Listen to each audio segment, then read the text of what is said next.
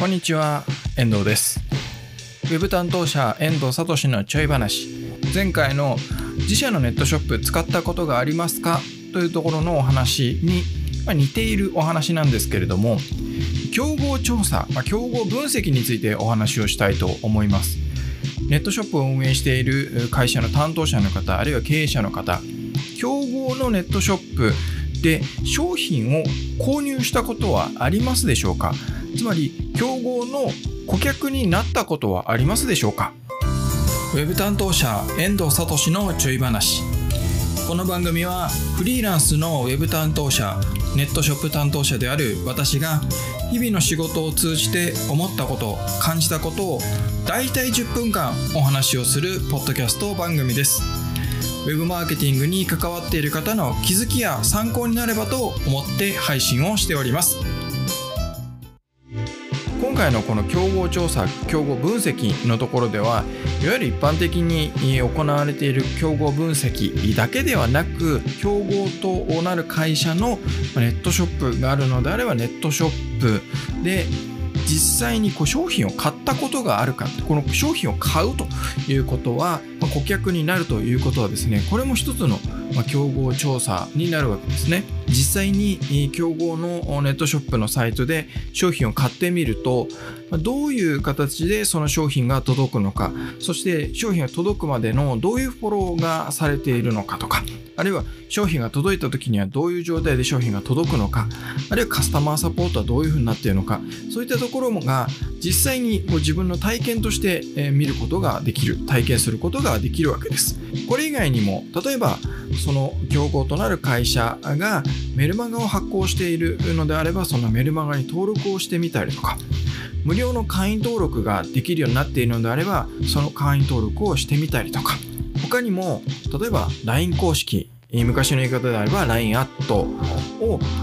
運営しているのであればその LINE 公式の友達になってみて競合会社がどういった LINE の運用をしているのかどういったタイミングでどんなメッセージを送っているのかそういったところをチェックをする。ということも私は競合分析競合調査としては非常に重要だなというふうに考えています。実際のところどうでしょう？このポッドキャスト配信聞いてくださっている方の中でこう競合の分析の一環として商品を買ってみたことがあるよとか、あるいは B2B の場合であれば、ウェブサイトの資料請求をしてみたことがあるよとかですね、そういったこう実際にただウェブサイトを眺めるだけではなくて、実際にこう自分がそのユーザーとして体験をしてみるっていうところまでしたことがあるという方はどれぐらいいらっしゃるかなと思うんですね。これ特にですね、中小企業、小規模企業になっていくと、っているっていうところ、なかなか多くはないと。いうふうには、まあ、これあくまで私の個人的な体験というか、まあ、経験則でしかないんですけれども、あんまりないなというふうに感じています。で、実際私がですね、そのウェブ担当者として代行としてお手伝いをさせていただいているような会社さんの場合であれば、私がですね、実際にその競合の商品を買ってみるっていうこともしますし、あとはまあ競合会社のメルマガとか、えー、LINE 公式なんかの友達になるとか、あるいはまあもちろん SNS アカウントをフォローするとかですね、そういったところもしています。で、そういうことをしてみるとですね、やはりこう競合の会社からいろんな例えば DM が届くとか、チラシが届くとかあるいはメールマガジンでこういう内容のメールマガジンが届くとかですね。あるいは SNS でもこういう投稿がされているとか LINE アットとか LINE 公式でもこういう内容のメッセージが届いているみたいなことがそのクライアントの会社の方にも共有をしていくことができるわけですね。でそういったことをしていくとやはり自分たちとしてあこう相手がこういうふうにしているのであればじゃあ自分たちはこうしようみたいなですねそういった戦い方も考えていくことができるんですね。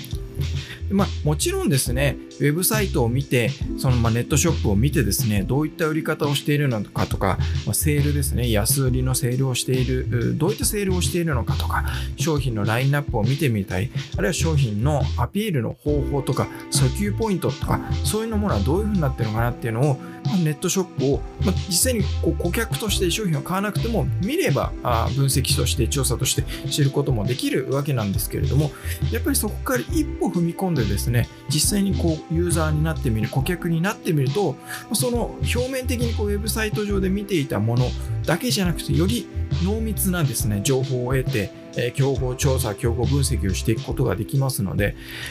まあ商品を買うといってもですねやその競合があまりにもね、例えば不動産だったりして、あまりにもそう簡単にひょいひょい買えるもんじゃないってことでなければですね、まあ、B2C とかそういうことであれば、まあ、実際そんなにね、何十万もするってことだとちょっと厳しいかもしれませんけれども、数千円で買えるものがあるのであれば、それをちょっと買ってみるってこともありだと思いますし、会社としてもそういったところに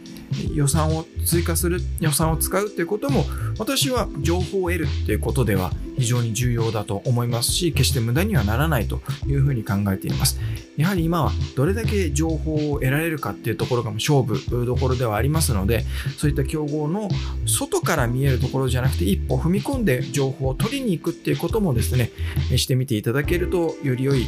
こうマーケティングの施策であったりとか戦略を考えていくことができるんじゃないかなというふうに思いますので、まあ、ネットショップに限らずですね、ウェブサイトを運営している、ウェブマーケティングに取り組んでいるっていう会社の方はですね、ぜひこの競合調査として、え競合のユーザーになってみるとか、顧客になってみるということで、その体験をですね、してみていただけるといいんじゃないかなというふうに思います。というわけで今回は競合分析、競合調査として、競合の顧客になって、えー、いますかと、顧客になったことはありますかということでお話をさせていただきました。日頃のネットショップの運営、あるいはウェブマーケティングの施策を考えるときに、お役に立てればなというふうに思っております。